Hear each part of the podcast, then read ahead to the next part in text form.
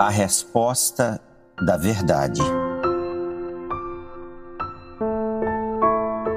O texto que hoje leremos a nossa meditação se encontra no livro de Gênesis, capítulo 11, verso 2.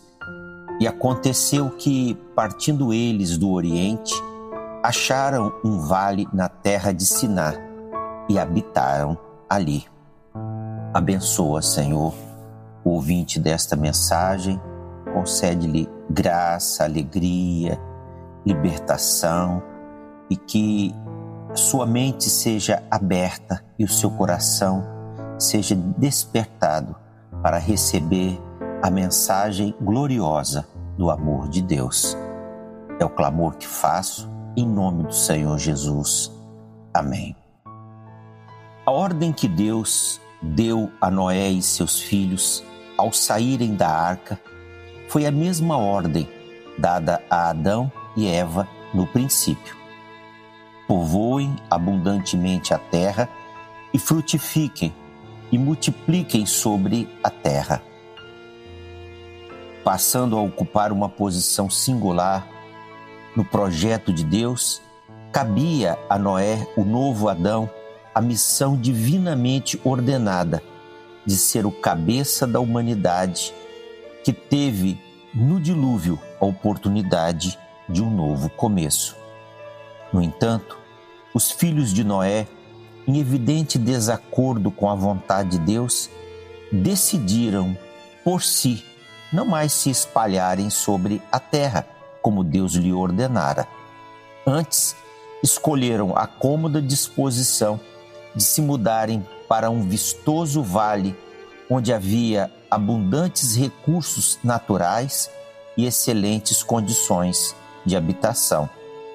Essa mudança de posição representou uma explícita rebelião contra a ordem de Deus.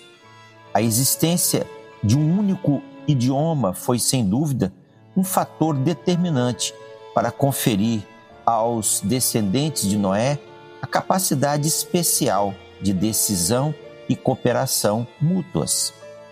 A expressão partindo eles do Oriente é uma clara alusão às grandes migrações que tiveram lugar no passado, movimento de nações que a tabela das gerações dos filhos de Noé resume e organiza.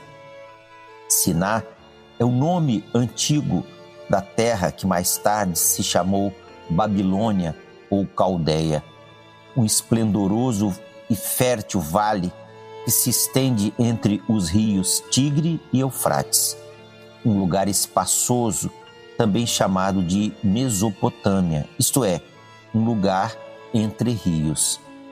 A terra de Siná foi a região que Nimrod, o homem violento, descendente de Cã, escolheu para estabelecer seu reino e construir suas cidades. Em Nimrod, o espírito dominador e ambicioso que corrompeu a geração dos homens pré-diluvianos reapareceu no cenário das nações após o dilúvio. Certamente foi pelo mesmo espírito que Nimrod guiou o comportamento dos descendentes de Noé a se rebelarem contra Deus.